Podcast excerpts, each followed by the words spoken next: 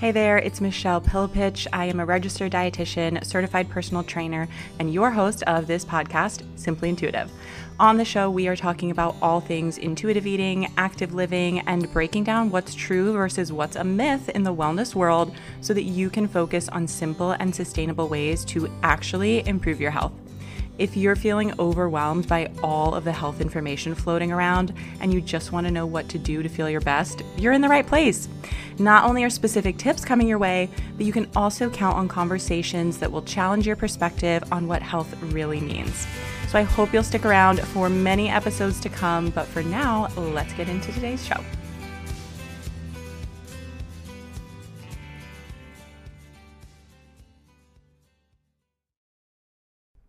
Today, I am chatting with Lucie Fink. I am so excited about this conversation. I have followed Lucie for a long time. Maybe you have followed Lucie before. She has been in this digital space for quite some time as a YouTuber, a content creator, a video producer, and she just puts out so much fun lifestyle content that is so fun to consume. Recently, Lucie has shared about her postpartum weight loss as well as a diagnosis with celiac disease. And so I wanted to talk to her about her experience with food and body image throughout her life and how that has affected her. We also talked a lot about thin privilege, being in a genetically thin body, and just how that is perceived in our society. You know, we hear a lot about comments being made about people in higher weight bodies, and comments are also made about people in smaller bodies. Oftentimes, they're meant to be compliments, but can really come off the wrong way. And any comment on body size is just never really helpful. So, Lucie and I talked a lot about, you know, what her experience was like being in a thin body, having assumptions be made about her, having comments on these, you know, public videos she's putting out there just to be quality content that entertain and the assumptions and misunderstandings that people have based on her appearance, which was never meant to be part of the picture at all. So I really hope you take something away from this conversation. I mentioned it in the beginning, but I do really want to emphasize we are both speaking from a place of thin privilege. We are both in smaller bodies and have that genetic predisposition towards a thin body. So please, please know this conversation is not meant to take anything away from the experience of anyone in a larger body. It is not meant to say that anything is harder or easier in one size or another. We're simply sharing our own experiences, and hopefully, that is something that you will enjoy listening to. So I do want to have that disclaimer. Um, I hope you can listen and enjoy our perspectives and just recognize that, you know, we are two individuals with two unique perspectives, and that's really all we can speak to. Um, so take it all with a grain of salt if you need to. And there still is just a lot of valuable insight here that Lucie shared and a lot of eye opening experiences. So I think you're really going to love the conversation. And without further ado, let's get into it. Hey, Lucie, thank you for joining me. Hi, Michelle. I'm so happy to be here. I am so excited to chat about all things food and body image and your experience in that realm with just kind of how you have grown up as well as the work that you do and being so public.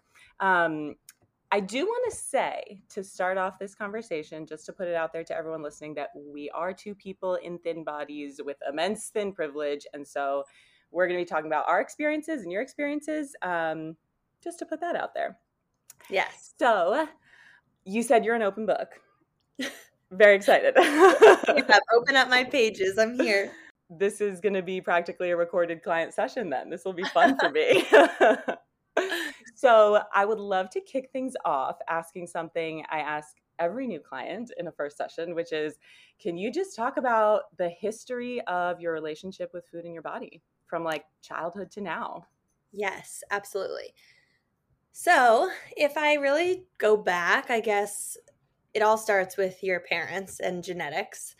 And mm-hmm. my, both of my parents natural body states you know from from their childhood to their adulthood um were very thin framed tall body types Um, my mom, particularly, was always very uh, flat chested, had a very like bony build to her. She actually was a fit model as part of her career. Wow. And that was her build. My dad, growing up, also was just like a string bean of a human um, until hit until he hit about 55 when he started putting on like a, a stomach um, and started gaining weight in in his like older years. However, all the photos of him when he was young was just a very slim build. Um, and then my parents had three children my older brother, and then I'm a twin. And all of us together just have the exact same body type. So I think it's very clear from someone looking on the outside that our body types are pure, like pretty much purely genetics. No lifestyle factors really involved in how we look. Uh, and for, I can't speak to it from a, a boy slash man's perspective, like my brother. I know that he he also is just like a, a thin frame and has done things over the years to like build muscle and and make his muscle structure bigger however my sister and i it, it almost seemed like from the moment we were born onward there was pretty much very little that we could do to affect how our bodies looked and i know that we sit on the opposite side of where society mainly goes when it comes to like teenage girls growing up and uh, what you see in the media is a lot of thin frames and wanting to lose weight. I know that's kind of the cultural although i don't agree with it the cultural mm-hmm. message. Um, however in our case it was actually the opposite and we were working pretty much our whole upbringing to gain weight and we were twins so we were born a little bit underweight as far as like babies go However, we quickly got to normal weights and um, quote normal weights. I don't even know, but we got to healthy baby weights. And right. then throughout the remainder of our upbringing, I just remember being in a very small, thin, bony body that um, every time I went to the doctor, I was on the lowest end of percentile. It was never like, this is concerning, you know, you need to do take any medication or do anything extreme. However, in the at the time, which was in the 90s, our doctors, I actually remember vividly being prescribed a milkshake every night. which is like actually hilarious. But yeah. You know, I remember our doctor being like, just have a, a whole milk ice cream blended together, drink one of those every night to just get extra calories. Um, dream, and of right? course, I grew up like doing that and not seeing any results from it. Like, absolutely nothing changed. I also would say that um, growing up in that time period, which I'm sure a lot of other millennials can relate to, my parents were not quite as knowledgeable as the world is today about food and processed food, particularly. And so our house was filled with everything that comes in a package and is processed and has artificial everything in it. My pantry was filled with mini muffins and Oreos and sugary cereals.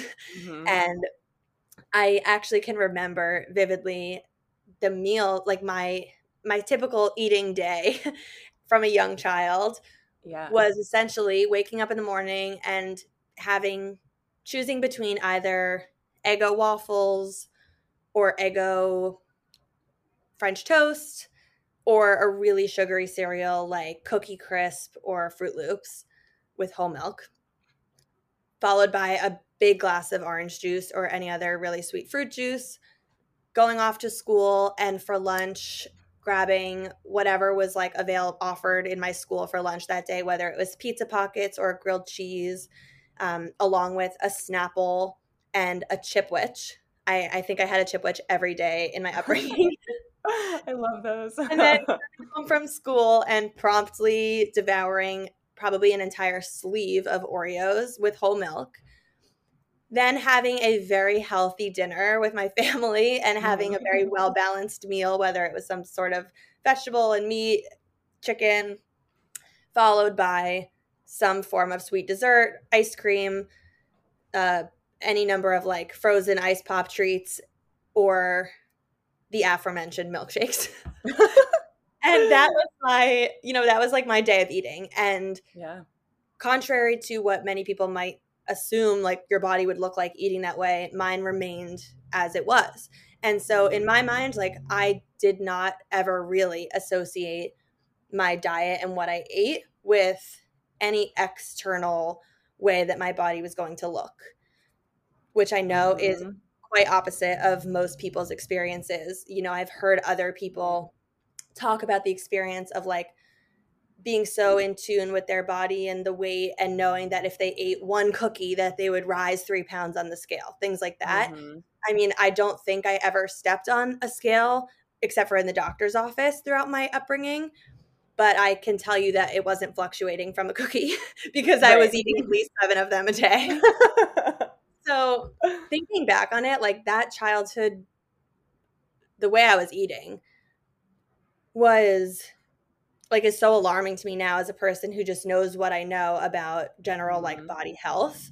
But none of this really became an issue for me until recent years when I went off birth control, which was in like I believe it was 2020, early 2020 or the end of 2019. I came off the pill after being on it for 11 years and out of the blue started having migraines and really poor digestion mm-hmm. every mm. Like every morning, I would wake up and have diarrhea, and it was usually after my coffee, sometimes before, but I was really like falling into this spiral of what is causing the diarrhea. It must be something that I'm eating like that moment.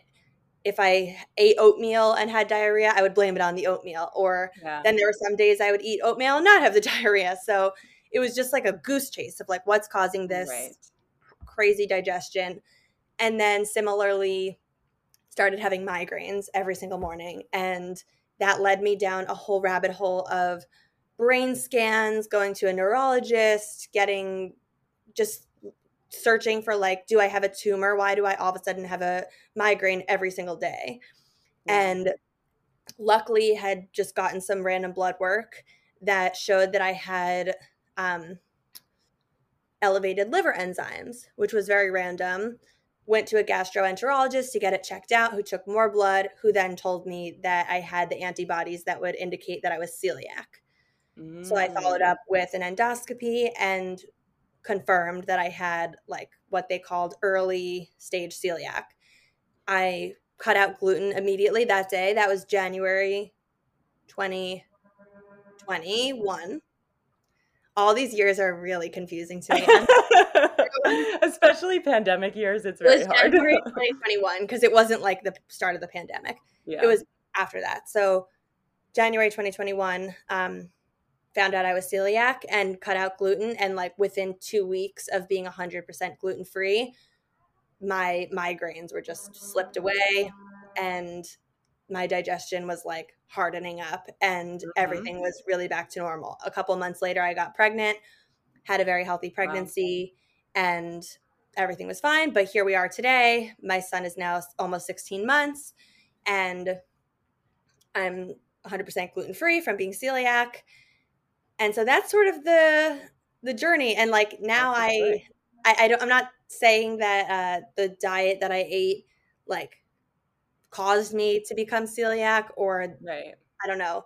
But um I I do think back on that early diet and it's just very alarming from a health yeah. perspective because I just think it really shows you that you can be unhealthy like there could be stuff go- that's not going well inside of you but you can have this body that looks super slim and quote healthy mm-hmm. to the exterior yeah, it really goes to show the power of genetics, which I am telling people all the time because so many people will fight their weight on the opposite end of the spectrum, thinking, well, I have to be thin or in that quote unquote normal weight, which there is no such thing as a normal weight as a broad definition for the population, but the BMI normal weight. Um, but that could be underweight for someone whose genetic set point is higher. And so I also am just always telling people there is no such thing as looking healthy mm-hmm. because, you know, you could talk about that diet you had as a kid, which I mean, my breakfast, my mom packed our lunch every single day. Got to give her credit in case she listens. They were very balanced lunches. But yeah, I remember my favorite breakfast that my mom would make was she would do homemade cinnamon toast and just put like spread butter on bread and then the cinnamon sugar and put it in the toaster oven. That sounds so, good. All like bubbly, amazing. And I would eat like four slices of it before school because on, like, I wouldn't butter bread, white bread. Yes, yes, so good. It was so good. Um, and I similarly, uh, probably in high school, because I got my period very late and was told by a doctor to eat ice cream and meatballs to get not together, but but I was like, is that really healthy? So it's just so interesting this like view of health that we have as only external and that's just not at all the case, especially with celiac as well. Like you could look totally normal, but the villi of your intestines are not normal at all. Exactly. so like that's going on. Yep. So did you ever kind of rewinding to when you were younger, eating that very much standard American diet?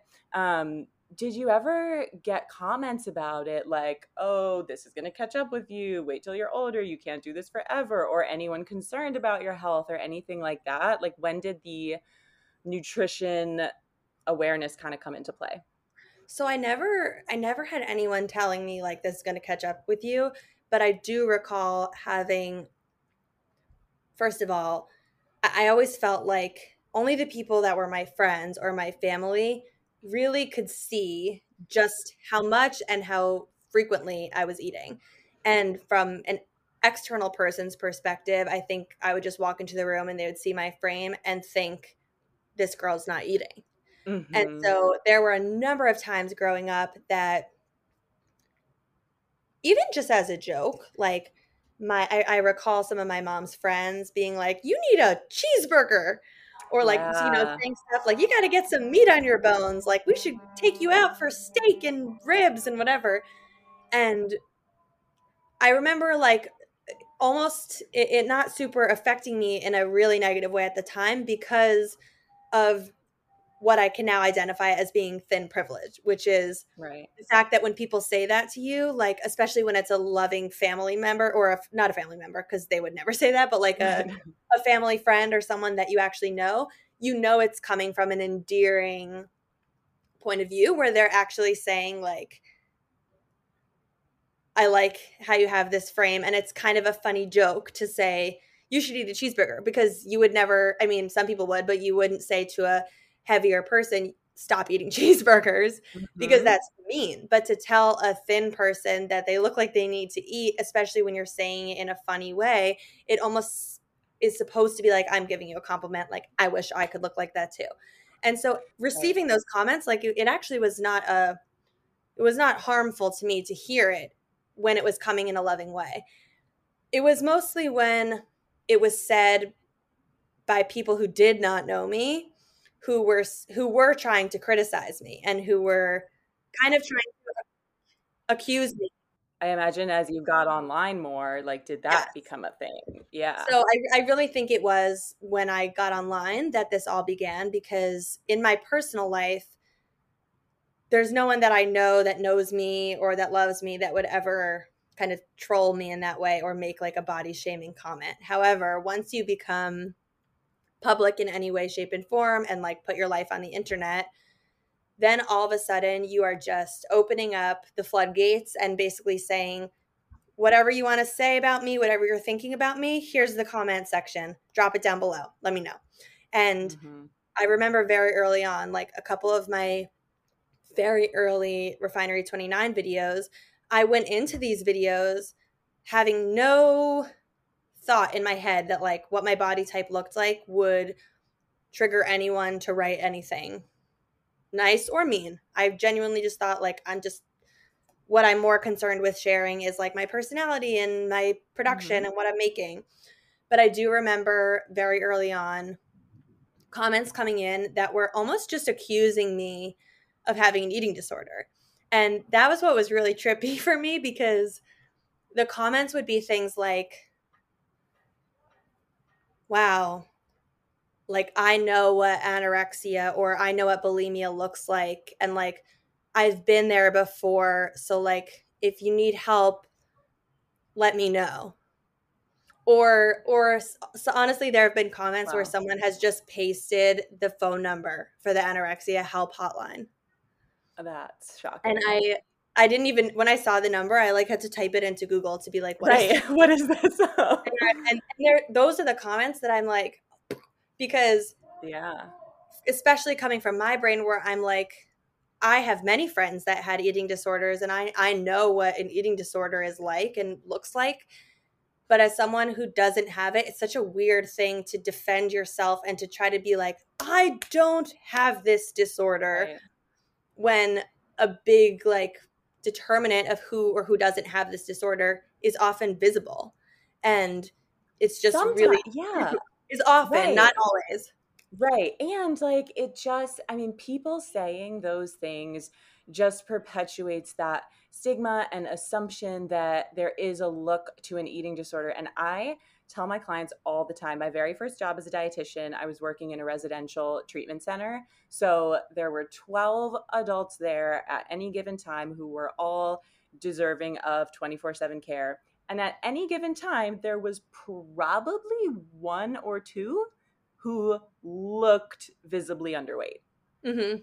And people are always shocked by that. But like, that's the reality of what yeah. eating disorders are. And yeah.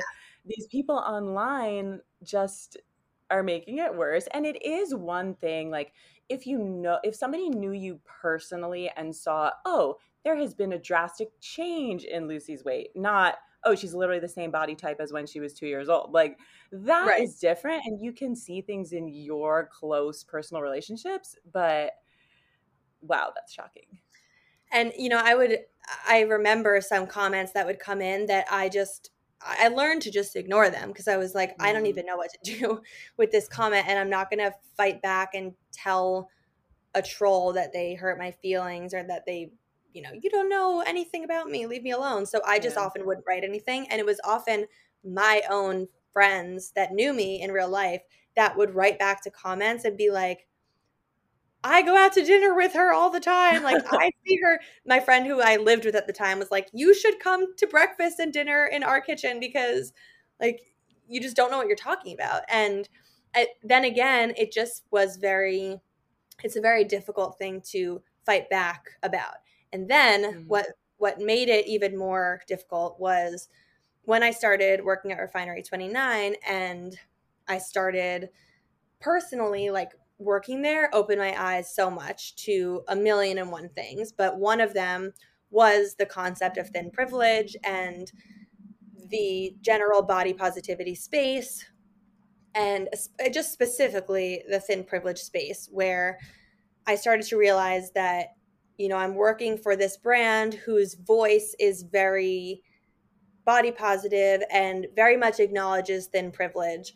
And um, I guess there were a couple of times when I almost felt like because I was a representation of Refinery 29, but I was such a thin framed person that I had to just do so much caveating and justifying, and that there were certain things that I actually could not participate in because of my body size. So, just to give you an example, mm-hmm.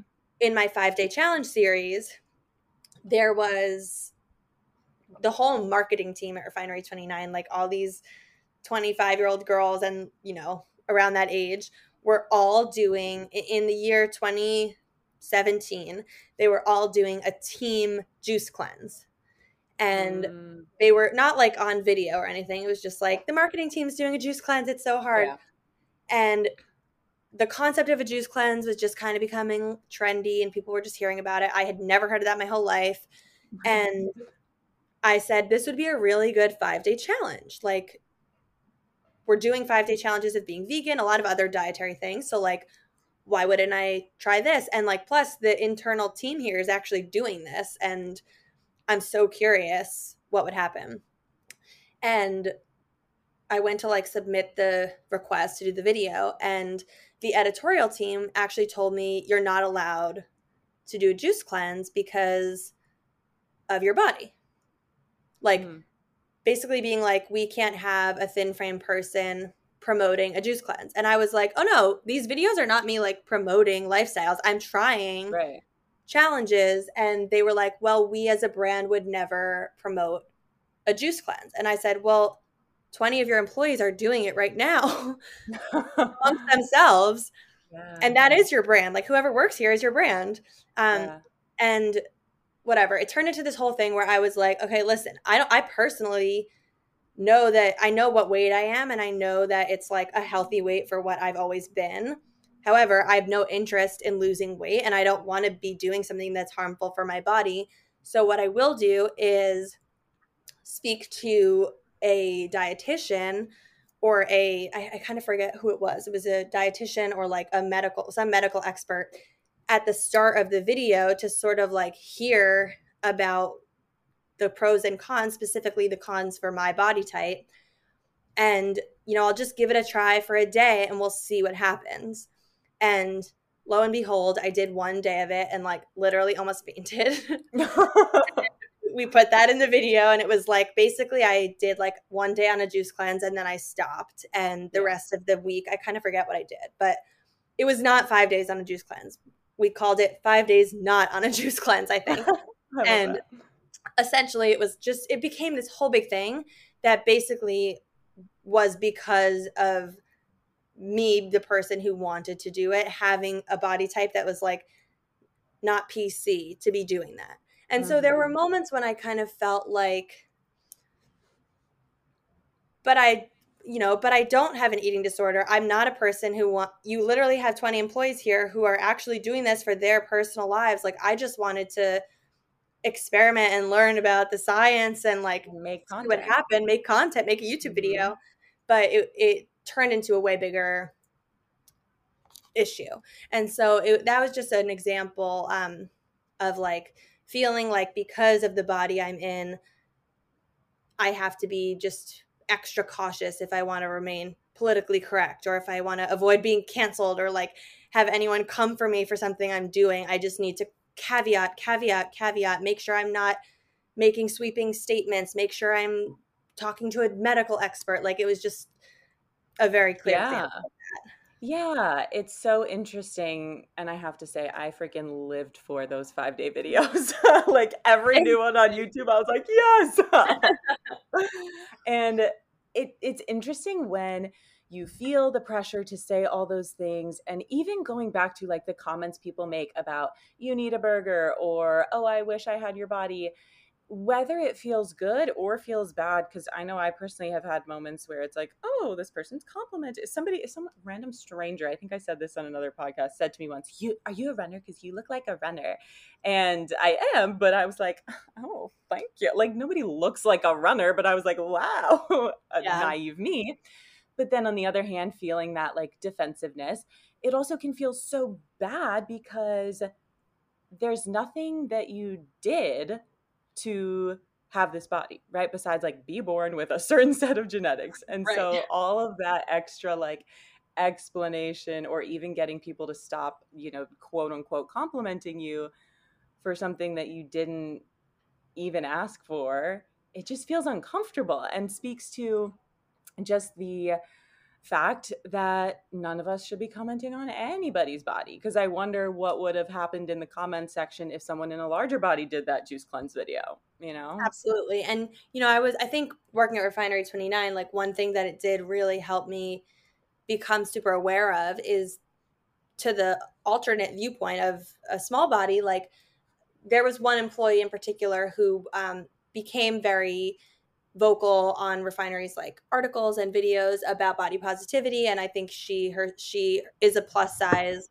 model of sorts and like you know very vocal about sharing her body and and her thoughts on inhabiting a larger body in the world. And i remember like her sharing a lot of information about how she has gone, you know, she went to the doctor, she had all of her vital signs checked and all of her levels tested, and she's incredibly healthy. And she was, of all the people around me at Refinery 29, eating the healthiest lunch every day. Like, not a small bird food plate, like Mhm. a, bi- a nice big serving of like just very healthy home cooked meals. And however, was never losing a pound. Literally was like remaining in her body. And I remember like thinking to myself, society really conditions you in a way to think that like if this person would just eat healthy food and exercise, she would lose weight.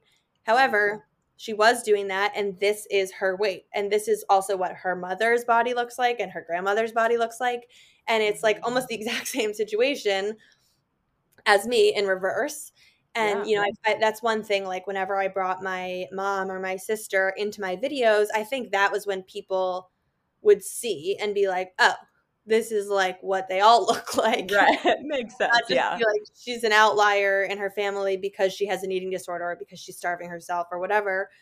Like that's not th- this is just what her genetics are. Um but however, being I guess just being on camera and and having a social following, I think the same way. I, it's such a weird thing because it's like alternate um, philosophy, but like for the same reason that a heavier person might be sort of afraid to show their body on social media because they are self conscious.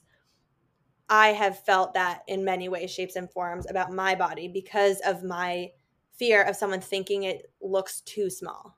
Mm-hmm. And me knowing within myself that I'm eating as much food as I want all the time. Like, yes, I do have a way healthier lens on food now than I used to. Like, I definitely do not eat as nearly as much junk food as I used to. And a big cause for that is that most of the good junk food is has gluten in it. so I just can't eat it anymore. But aside from that, like I I have learned and like definitely would prioritize my body and my my internal health more than I ever did in the past. And um, aside from like when people don't know that and they don't they don't know that I eat absolutely anything I want and m- more than 3 times a day and always have dessert every single night like mm-hmm. there's no way for me to get that across to people so it's just like they see my body and it becomes a conversation about is she okay? What's going on with her? She must need help. And so sometimes it's easier to just not post a bikini photo, but throw my cover up on if I'm at the beach. Or, you know, sometimes if I, sometimes I do want to post a bikini photo, but it has like nothing to do with wanting my body to be the topic of conversation in the right. comment section. Right. I mean, I've had similar thoughts, especially as an eating disorder professional, thinking like, well, who the heck am I to put and not even in a bathing suit but just like a full body photo of myself on my there was a time where i thought i shouldn't even show my face on my social media because it's not about me and blah blah blah blah blah and i'm going to be crucified for being a thin person right. saying i treat eating disorders but you know yeah that must realize, be really tricky too it it is and i mean luckily i have had i've come to realize like okay i'm not here to please the masses, not even here to please my peers. I'm here to please my clients and my potential clients. And I've had those one on one conversations with clients of like, hey, we're in different body types. Like, how does it feel to be working with me? And so that is a much more productive way to talk about it. And also just to show like i for a long time was so against and still am against kind of the like what i eat in a day videos most of them are I don't even know what toxic, but I actually started posting some because I had clients tell me, well, nobody, like they're all so messed up. I don't ever see what's normal. And right. similar to you, I was like, well, okay, I do eat three meals plus multiple snacks plus dessert every day. Sometimes a cookie is the first thing I eat yeah. in the morning. Like, why not share for that? So yeah, and you know, also like meant to meant to drop this in there when we were talking about content, but like on the note of what I eat in a day. Mm-hmm throughout my whole content career. It's been something that I've occasionally watched other creators' versions of that that they've made, and I've seen the commentary under it that sort of just gives them feedback about what they've shared, whether it's like, that's not enough calories, or this is great, love the healthy balance of food, or like, hate how you started this video with a shot of you in the mirror in a mm-hmm. bikini because that just like contrasts, that puts a weird meaning to the video. Yeah. And you know, I've digested all of that. And through, I remember there was a time in my life, it was when I was pregnant, when I was feel, I was getting a lot of questions about what I was eating. And I felt like it was a good time for me to do that video. And I was extremely cautious about how I titled the video because I would never want to say what I eat in a day because I don't ever eat the same thing in a day. Like right. I don't I've had two days of my life where I've eaten the same thing. Yeah. So I called it what I ate today hmm as a pregnant 29 year old.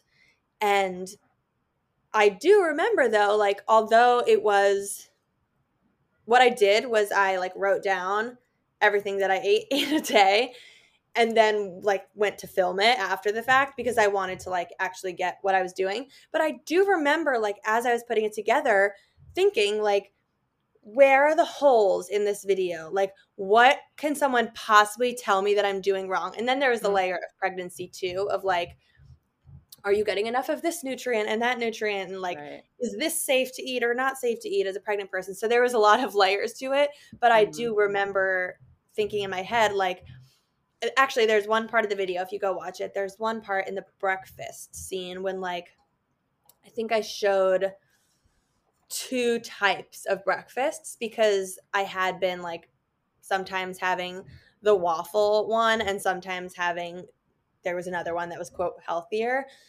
And i like remember on that day when i filmed it i was eating the healthier one but i like wanted i felt the need to show people that i also have had a waffle and like I, I just felt like the end result of the video kind of wound up having just so many caveats. It was like keep in mind this is just what i'm eating like sometimes i have this but i also sometimes have this. No two days ever look the same. Turned into just like a wild video of like making sure i'm saying everything um right. and i you know i think it performed well. I didn't get any remarkable amount of hate on it. It's just like crazy that to go post a video like that would lead to so much planning and Right.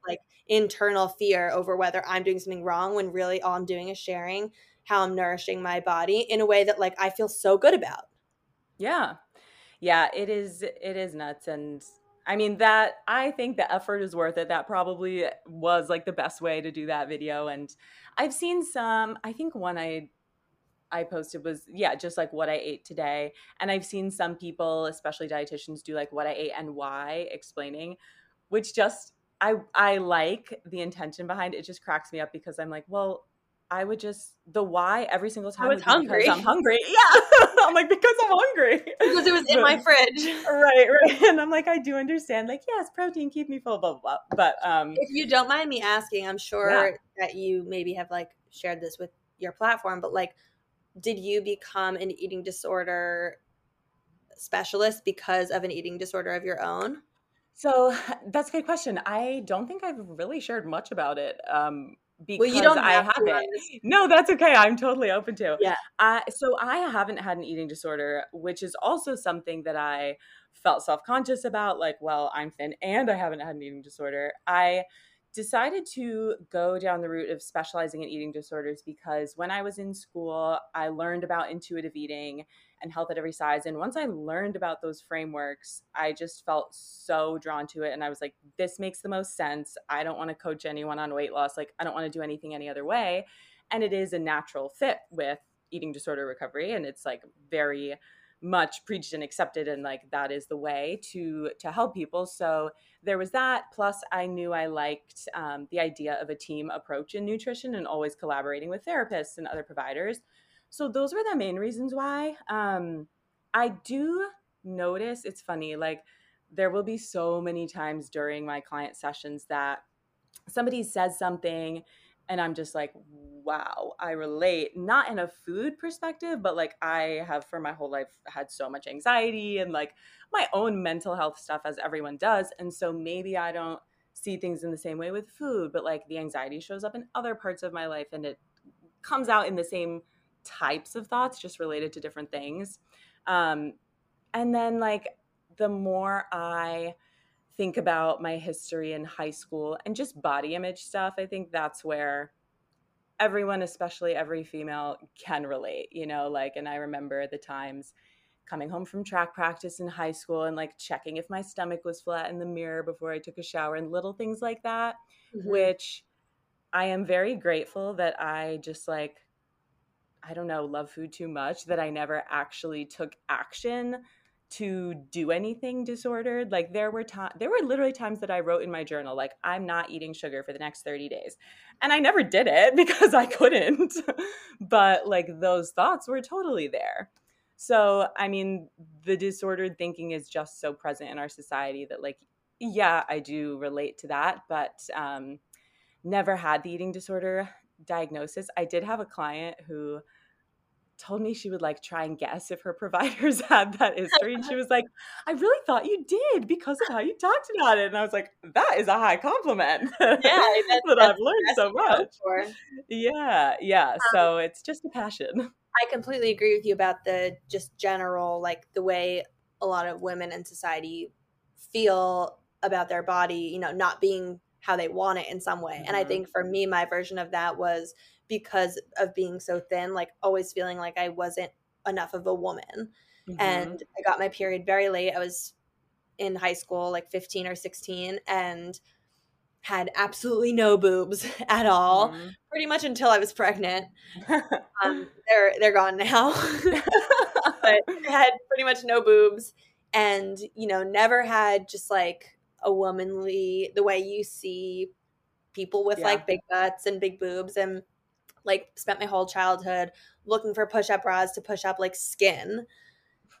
it's only been in my adult life that post having a baby and we should actually get into this next stage which is my like my postpartum weight loss um, but it's only been in more recent times that I've started to be like, I actually really do like my flat chest and I like the way that well we'll get into that because i've been learning a lot about like my fashion sense and stuff um yeah so let's let's actually go there because i was gonna say like we've we've talked a lot about just the genetics the normalcy yeah. of like such a wider variety of those normal weights than we think but you did recently have a point of concern on yeah. that low end. So, can you talk about like what the red flags were, kind of how you decided, okay, actually this is something that I need to address? Yes.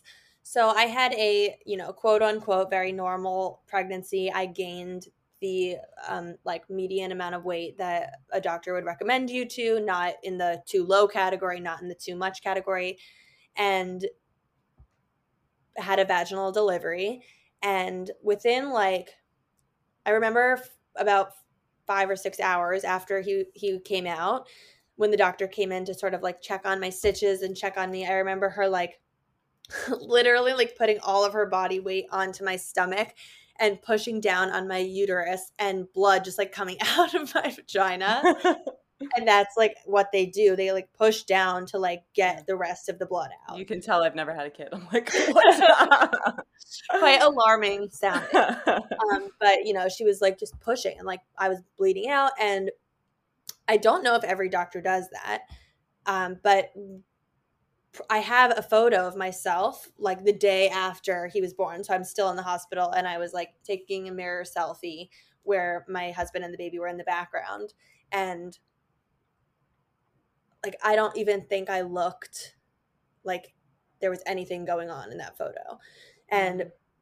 it was like hours after I gave birth. And I, I remember when I came home from the hospital, I mean, I absolutely didn't have as flat of a belly as I typically have, but it was to the point where like almost everyone who saw me and my family and my friends and anyone who came by first words were just like you look amazing like mm-hmm. are you sure you had a baby and like, from my know. family and friends like from my family and friends i was like kind of just too exhausted and you know didn't want to pick any fights to be like that's yeah. not funny but like when strangers said it to me, I almost felt like sometimes going out with him, if I'd be in the elevator and people would be like, Is he yours? Mm. And I would be like, Yeah. And and they would make some comment about like, that you don't look like you just had a baby one month ago or two months ago. And I would think to myself, like, this is such a weird position because don't these people know that like sometimes people might actually not have birthed their own baby, but it could still be theirs. Like maybe I had a surrogate. Like, well, how do you know that this isn't a how do you know this is an okay thing to say to someone? Maybe I had a surrogate and I'm super offended and like feeling internally like stressed about that. And then a stranger telling me you don't look like you had a baby. It's just triggering. yeah. for me, it was more so just like, I don't know how to respond to it because I know you're saying, you're giving me in your mind a compliment. But for me to respond with thank you feels weird because why yeah. should that be something I thank you for saying? So there was, it was just a lot of like, well, he's mine, or like, right. well, I did. Laugh. like, I, I came up with a funny one liner. Like I would just say something like, you can ask my husband. He watched the whole thing. Like trying to just diffuse humor and be like, let's move on from this because this is awkward. But there was a lot of you look good. And I think obviously that conditions you to think like, okay, society is going to tell me that I'm doing something right or that I'm looking good if the smaller I get. So, you know, society does kind of condition you to think that like the smaller you get postpartum, the better people are going to feel about you. And, you know, much like my upbringing, those comments or anyone like saying that it looked good did nothing for me in terms of like changing how I was eating or exercising or anything. I mm-hmm. personally was not interested in any form of exercise until I was six months postpartum, when I then got like an intense desire to because feeling like I was on the lower end of the scale. And so mm-hmm. to walk you through what kind of went on here, I was nursing and I had a very strong milk supply throughout my whole nursing experience. Like I actually was producing milk before he was born to the point where like I would in the shower see like little driblets coming of colostrum coming out of my nipples and I was so intrigued by it that I would like it and I'd like get little bits out and I'd call my husband over and be like, "Look, I'm milking." I thought it was so cool because I knew I wanted to breastfeed. Yeah. And um I remember like my doula being like, "Don't do that. You could put yourself in labor if you stimulate your nipples." And oh. so I oh. was like, "Okay, hands off the nipples." But it was like very fascinating. And then as soon as he was born, got lactation consultants and like he had a very good latch and my supply was very robust and everything was positive and i was able to exclusively give him breast milk for mm-hmm. i don't know i stopped around nine months but somewhere around eight months we started supplementing um, he did have a little bit of formula in the beginning because we had a night nurse who was like giving him a little formula at night um, however i was still like pumping rapidly during those night times so that my it seemed like I was feeding a, a baby around the clock. So mm-hmm. he mostly had breast milk and my supply was very strong. And I actually remember like throughout the whole postpartum breastfeeding experience, I just want to caveat what I'm about to say. I don't want anyone who is unable to produce breast milk to feel like that is a marker of them being unhealthy. Right. But in my case, because I always grew up in this like feeling underweight category, the fact that I had a healthy pregnancy and the fact that my body was producing so much milk, like, did I have to say, make me feel like, okay, even though I've been on the underweight side, clearly my body's healthy. Like, mm-hmm. it's clearly doing, and it's not by fault of me, but like, clearly my body's doing something right and functioning my body was functioning and healthy enough to healthfully carry a baby to term and then produce milk for it for nine months. So, like, that, there was a part of me that definitely felt like, despite being small and despite people my whole life telling me I was underweight and looking at me like I had a problem, here's like proof to myself that, like, I was nourishing myself well enough and my body was mm-hmm. able to do what I wanted it to do. So, I remember around the like five to six month mark of nursing, there was, I really didn't get on the scale throughout this process because it just was like irrelevant to me, but we do have a scale here. And there was one, I remember my like twin sister who was always a little bit skinnier than I was. Like she always had a flatter chest and just like her bones were always a little tinier. Mm-hmm. I remember her coming over and like hugging me and being like, You feel like a twig. Like you feel like a feather in my arms and and also um around the time of my oh i forgot a whole like part of my life in 2017 I oh, this is such a big part of my life, Michelle. Oh my gosh. you ruined it. What happened? What did we miss? back. I just have to go back. In 20 because this is related a lot, I think, to the like unhealthy diet growing up. But Yeah. In 2017, all of a sudden I was like having this pain and I went to get it checked out and I had gallstones. And Mm. I was told that I had gallstones and like was given immediate the doctor was like it's not an emergency. You're not having like a gallbladder attack. There's not like an infection. However whenever we see gallstones like this we advise that you preemptively remove your gallbladder and um you don't need your gallbladder. We think you should just get it out and i was at a stage in my life when i was like just on the cusp of starting to get into more like integrative health stuff Mhm. but I wasn't there yet. And I was very mainstream medical system. Doctor told me surgery, so I planned the surgery for the next day. I got one Oh other gosh. opinion from another family friend, and the family friend was a gastroenterologist who told me if you were my daughter, I would tell you to have it removed. So I booked the surgery Okay. for the next day, and Wow. I went in and got my gallbladder snipped out.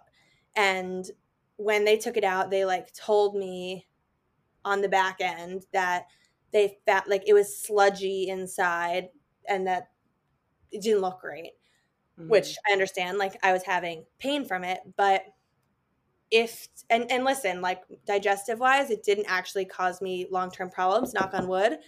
However, I'm like personally upset that I got it removed because I miss it. Like that's an organ.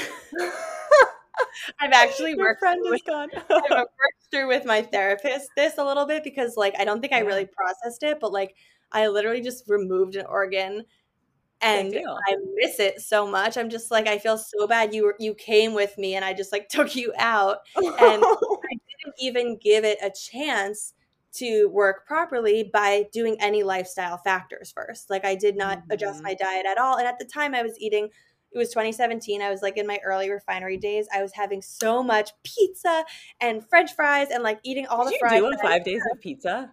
I did, and I I just was not treating my body well at that point, and Yeah. of course it's like haunts me. If I had just, you know, done a few like integrative natural things, maybe I would have been able to get my body back to its natural state and like make my gallbladder work properly. You know So what you need? You know those little like pillows of different science like cells I or need organs? You need a gallbladder pillow. I like fully do, honestly, because I feel trauma. I there, there was one time I was on the call with my therapist, and then all of a sudden I'm just hysterically crying, and I was just like, I miss my gallbladder, and I don't have that was any probably new for her. like, from. Like nothing's wrong with me because of it. I just I think there's a, a small part of me that feels a little bit like, well, is it going to shorten my lifespan by like just a Mm. little bit even because I'm operating without optimal body. Um, so there, I don't know. I'm a little upset about that. But just to go to that point with where we are in the story now, Yeah. um, when I got my gallbladder surgery, I remember my sister, I, I couldn't basically eat anything for like a week and I was on like a liquid diet and I definitely lost a little bit of weight during that time. And I remember my sister being with me and being able to go like this with her hands around my thigh Ugh, yeah. and like t- touch her fingers touching around my thigh. And I kind of remember like from that moment forward, my thigh never going back to being like untouchable. and I, I've always felt, I feel like that experience like shrunk my body even further. Mhm. So now I'm postpartum and I got get on the scale one day because my sister came over and told me I felt like a twig. And I got on the scale and I was definitely lower than I was like right after I sorted out my celiac stuff before I got pregnant. I was at like my body's average weight. And this Yeah. moment when I stepped on, I was like three to five pounds below that Mhm. and it was just like a moment of alarm for me where i was like arbitrarily i was like if the number goes below this number i have in my head i'm going to be scared about it Mhm. and it, it didn't actually get below that, but it was like approaching this arbitrary number that I had. And I was just looking at the number, being like, should I stop nursing? Like, am I, mm-hmm. is my mm. son like sucking my nutrients out of me and leaving me with nothing? And I called my OB, and she very, like, without knowing much about my whole body type history and me being like an underweight person, she immediately was like, weight loss is not a reason to stop nursing. Like, I would just increase your caloric intake and you'll you'll, you'll be fine. It's not unhealthy. Hmm. However, I felt like fearful about the number I was seeing and I felt like I really needed to put on I for whatever reason I was like I just feel like I need more meat on my bones. I feel like I don't want it to be done in an unhealthy way. I just want I feel like I need to like build muscle and get stronger and have it be like mm-hmm. healthy weight that I'm gaining. And so that was my impetus for reaching out to a dietitian and getting a strength training trainer coach. Mm-hmm. And that was like when I was six months postpartum, I all of a sudden felt this like reinvigoration to dive back into putting on muscle and, and getting strong again. And so I started doing two days a week with a trainer. One day is like a lower body, one day is upper body, mostly strength training type of workout. Um, pretty much no cardio involved, just like strength. And then paired that with working with the dietitian to sort of get her scientific input on mm-hmm. things, you know, ways that I should be eating or foods that I should be incorporating, which wound up teaching me just a lot about um, or giving me a lot of like good ideas of snacks that I could be eating throughout the day and easy ways to just get extra calories in a meal or to add extra fat to meals and like putting olive oil on almost everything and mm-hmm.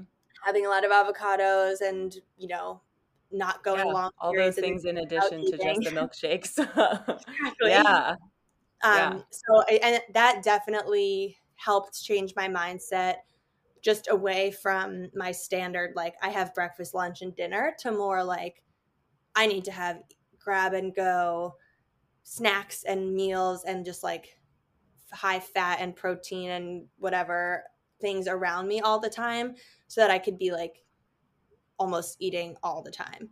And and yeah. what was hard with the dietitian, the hardest thing for me was that I even though I was at this low weight, there was potentially because I was a new mother and I was like a little more focused on the baby, maybe I wasn't putting enough focus on myself and what I was eating. However, from my perspective, I was like, I'm eating until I'm full. Like, there's not any part of me that's stopping mm-hmm. myself from eating anything I want. So, really, it was about like almost forcing myself to eat more than I felt hungry for, which was hard.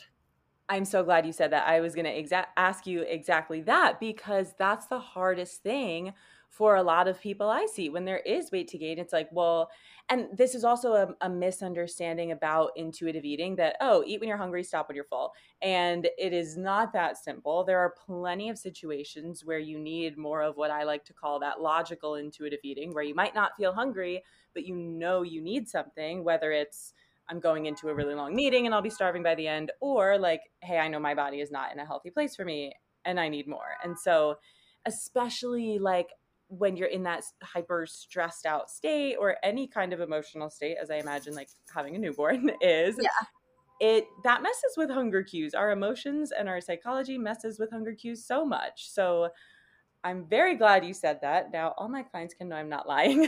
sometimes you have to eat when you're not hungry. No, absolutely. My hunger cues were wrong because yeah. I was I felt like I was eating to completion, like until I was ready to not be eating. But and and then snack wise, like I think especially having such a limited work week, I was working three days a week because that was the only times we have a nanny.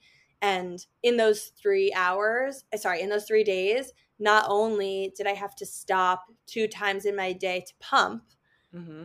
but I also had to stop to feed myself lunch. And the thought of adding in two more snack times was like, when am I supposed to work? I'm just eating and pumping all day. Yeah. So I would love to hear from you for anyone who feels like, well, I'm not even hungry. I know I should be adding more food, but like it doesn't feel worth it. I don't have the time, all of these things was it worth it? Like, what would you say to someone about kind of making it work?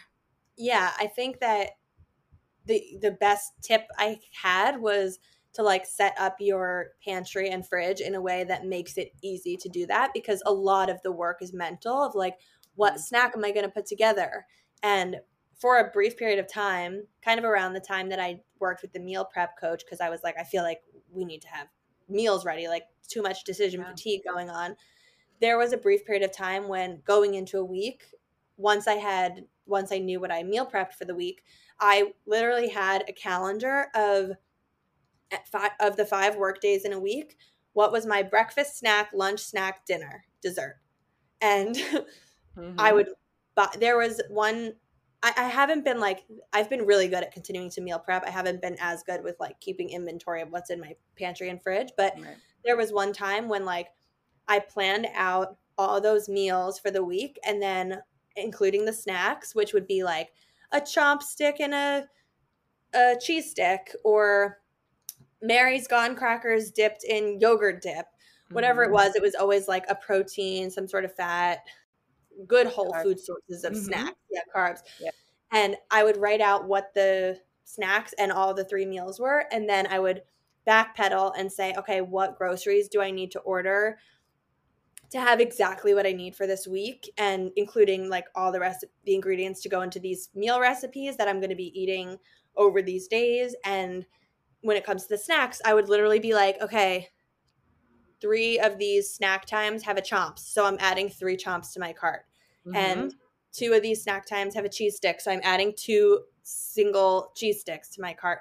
And it was yeah. like buying exactly what I needed so that it was all prepared and ready. And I would be like working and then I'd look at my thing and be like, oh, time for my cheese stick and my chomps. And I'd get up and go get it and have that and then like check it off and be like, done, I did it. Yeah. And I do know that that style of like planning and eating can definitely, especially if someone has an eating disorder and is tracking their meals for the purpose of like not overdoing it, that can definitely be a triggering way to live.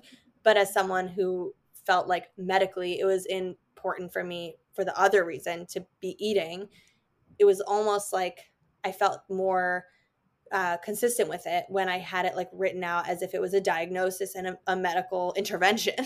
right. Because it was, you know? Yeah. It, it was. And I think that's great. And then there are also ways to add on to it for variety of like, okay, I'm getting these three chomps, and then I'm also going to add into whatever. So a dozen eggs and have hard boiled eggs as another option if I'm not feeling it. Yeah. But that also like really um, points to the fact that yes, it's important to enjoy your food and love food and have it be pleasurable. And sometimes it is more functional and like both exist. And so learning to be comfortable with foregoing the pleasure for the function and the necessity also has a place in intuitive eating. Absolutely. And I'm happy to say that, you know, that was about six months ago that I was starting the training and worked with the dietitian a, a few months back. And I'm today back at the weight that I was just like Yay. right before I got pregnant, which I believe mm-hmm. is my body's like natural weight. Yeah. And what's crazy, I don't know, I don't know about other people, but like that that weight for me is actually not one number. It's probably a seven pound range. Lucie, you are doing so much of my work for me here. I hope every client listens and they're going to be like, wow, Michelle's not the only one saying these things. Yes. Okay. I, I always I love to tell people like weight is never a single number. Also calorie needs are never a single number. And when I was in grad school taking exams and having to like do formulas and answer um, for weights or calories or anything, if we answered with a single single number, it would be wrong. It exists in a yep. range. And like setting weight goals for clients in treatment was always a 10 pound range. So yeah, mm-hmm. seven pounds, like that's exactly yeah, how it should be. Like, anytime I get on the scale, there's probably like a maybe seven to eight pound range that like I would expect yeah. it to be in, kind of depending. I always think it's depending on what time of day it is and or what I just ate. However, that's been proven wrong many times because there are sometimes first thing in the morning it's at the high end or last thing at night, even though I just had a crazy big meal, it's on the low end. And mm-hmm. I just try not to really think too much about it. Like I, in my mind, I am very cognizant of making sure that I'm nourishing my body well mm-hmm. and I'm as good to my body as I can be from a exercise perspective. I think actually heart wise that is something that I'm starting to think about now is I feel like because I've avoided cardio for so long because I was like I don't want to burn a mm-hmm. single calorie. Right. I actually feel like my heart health is probably the worst of any of my other body markers and there've been there was one blood test that I took for a brand partnership actually that the blood results came back and it was like kind of scary to me from the I forget what it was, but like basically one of my cardiovascular markers put me in a category that was like at a non-zero risk for some heart event, mm-hmm. which sort of freaked me out and made me think like, do I need to be doing cardio? Um, on top of the fact that I wear my Oura ring every night and I have my HRV score from every night. And at least over the past few months, I don't know if it's like a winter summer thing, but at least over the past few months, my HRV has been way lower than I feel like is healthy. And to, in me, mm-hmm. my head is telling me that that's heart health related. And so there's a part of me now that like really wants to start adding in cardio, but is also like, then do I need to eat more calories to make sure I don't right. lose weight from said cardio? Right.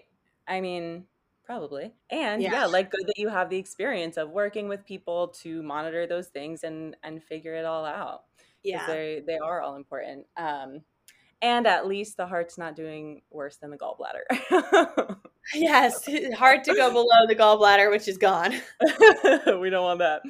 So I know we only have a couple more minutes and we didn't touch too much on the celiac diagnosis. So yes. I would love to end with maybe just a few tips from you because talking about um, like keeping food pleasurable and having it sometimes need to be functional and that challenge, you clearly are someone who loves food and has always loved food. And I imagine that having this limitation put on you could then be pretty hard. So, for anyone who is facing that celiac diagnosis, what would be your tips or takeaways for like still keeping food fun?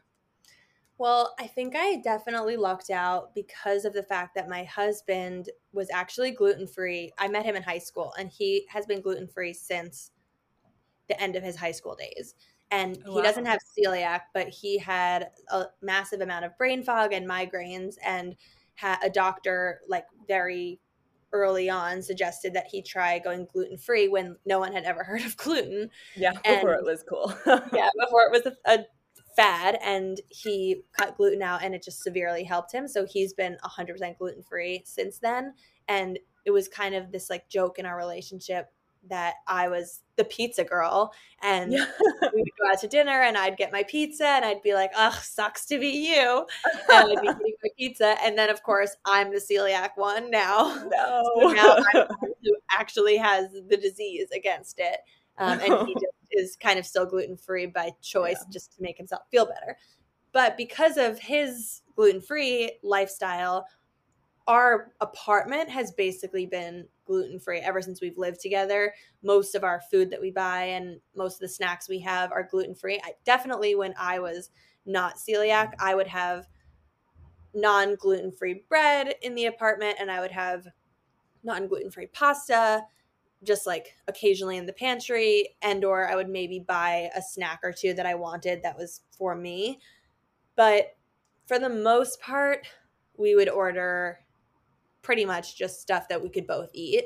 Mm-hmm. And I would just flex and like eat gluten free bread if I was with him or have gluten free pasta. And honestly, a lot of gluten free pastas just taste, seem the same to me. So similar. Yeah. So, uh, really, like, I feel like I had a 10 year crash course in how to be gluten free before I actually had to. Mm-hmm. And then mm-hmm. when I was diagnosed celiac, it was it was definitely an easy transition for me. I felt like super inspired. Once I started to notice that it was curing my headaches, I was like all in with it and was just like, I'm not going to touch a drop of gluten, even though I know it's actually not going to like kill me on the spot. I am fully into this lifestyle. And I think for me, the celiac, at least my understanding, maybe you have a better understanding, but like my thought on celiac, especially when you are diagnosed with it, is and I feel like a lot of people don't view it this way, but like mm.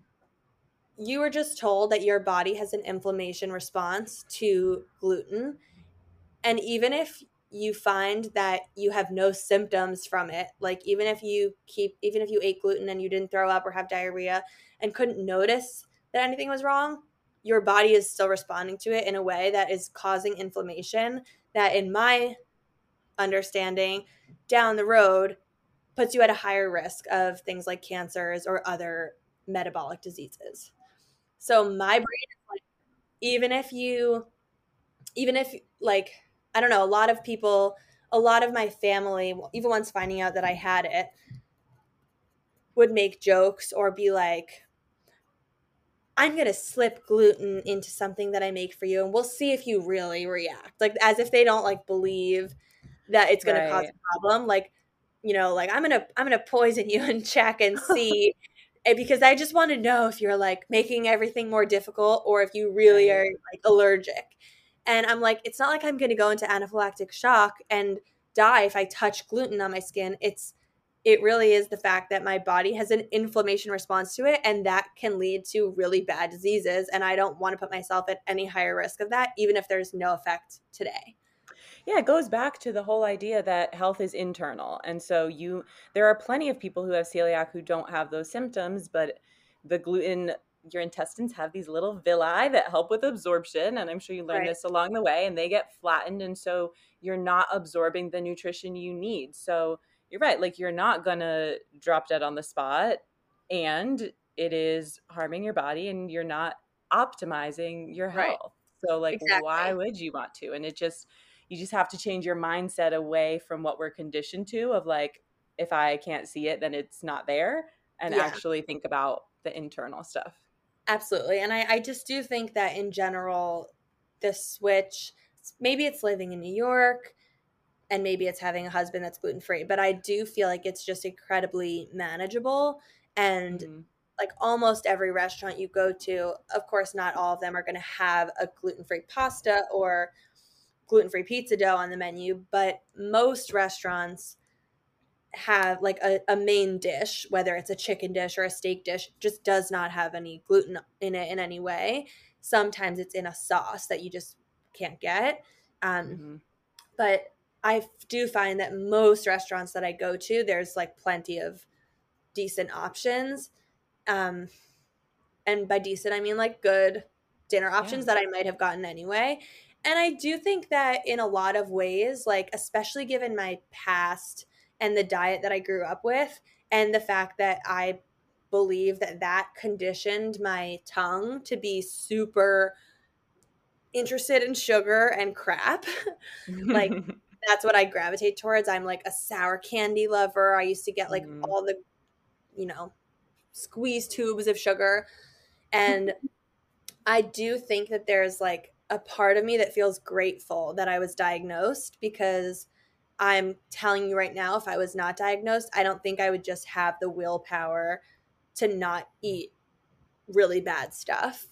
And mm-hmm. once again, none of it is related to how it would make my body look, but it's all internal. I think I would yeah. continue to look the same through, throughout my whole life, but I could tell you I would be so much less healthy from an inside out perspective than I am now if I wasn't diagnosed. And so like I I'm the type of person that actually like believes now that I don't know, I hate to say like this food's bad and this food's good and this food's not safe right. and whatever, but like from at least my research into gluten, like I actually think most people should not be eating a lot of gluten because I think it actually causes inflammation in everyone.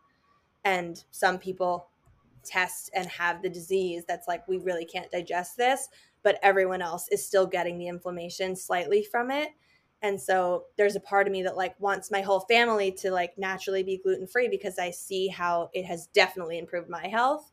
Um, mm-hmm. but i know that's not like a statement i can make to society just because you know there there's there's also an unhealthy way of viewing that which is like right. for people right. who, it's so nuanced and like yeah. everyone has to listen to their own gut. Totally. literally. No pun intended. Yeah truly didn't. Yeah and i mean i think main takeaway from all of this is like health is on the inside, and that's what we all need to to emphasize. Um, so I know we're out of time, but Lucie, thank you so much for sharing your life with us. this was so fun. Um, lots of good takeaways, and everyone probably already knows where you are, but can you share how people can find you and follow you? Yes. So my name's Lucie, spelled L U C I E. And on most social media platforms, TikTok and Instagram, it's Lucie B Fink. My middle initial is Beatrice, or my middle initial is B for Beatrice. Um, so that's me on those platforms. And on YouTube, it's just, you could just type my name in and I'm sure you'll find my channel, but it's youtube.com slash Lucie B Fink. Amazing. And I will yeah. link it all and tag you everywhere. Thank you, Michelle. So great meeting you. I hope that, I really hope that for people listening to this conversation, even for people who have like a complete opposite experience of navigating the world and like have never heard this point of view, I just hope that it opens everyone's eyes to the fact that like even when you see people in different body types, you just don't it's truly not a marker of how they are from a health perspective, but that everyone kind of goes through their own thoughts about like bodies and how they exist in the world, no matter what side of the spectrum they're on. Absolutely. Well said. And I hope people take that away too. Thank you. Thanks so much. I hope you enjoyed that chat with Lucie. I will have links to all of her channels in the show notes so that you can be in touch with her and follow along. I also wanted to add a note in here that if this resonated with you and if you are feeling like, you know what, I could use support with my nutrition and my health or my body image um, feel free to reach out to me. That is what I do in my private practice as a dietitian. I work one on one with clients to help support them in improving their nutrition, their body image, relationship with food, and just really get people to the point of feeling confident in their health choices while still maintaining flexibility and not having to follow any rigid diets or have crazy rules that hold them back from living a full life. So, whether you are struggling with your body image, being unhappy with your weight, needing to gain weight, having these thoughts of wanting to lose weight, whether you are feeling like you're stuck in diets that just never do what you want them to do and you want to stop thinking about food all the time um, or just have nutrition questions and want to know that you're eating in the best way to support your health, we can talk about any of that. I have a link in the show notes to my services for more information, as well as a link to book a free 15 minute call with me and just chat and see if it would be a good fit. So you can check those links out. Um, again, I hope you enjoyed the episode and that you will follow along for more.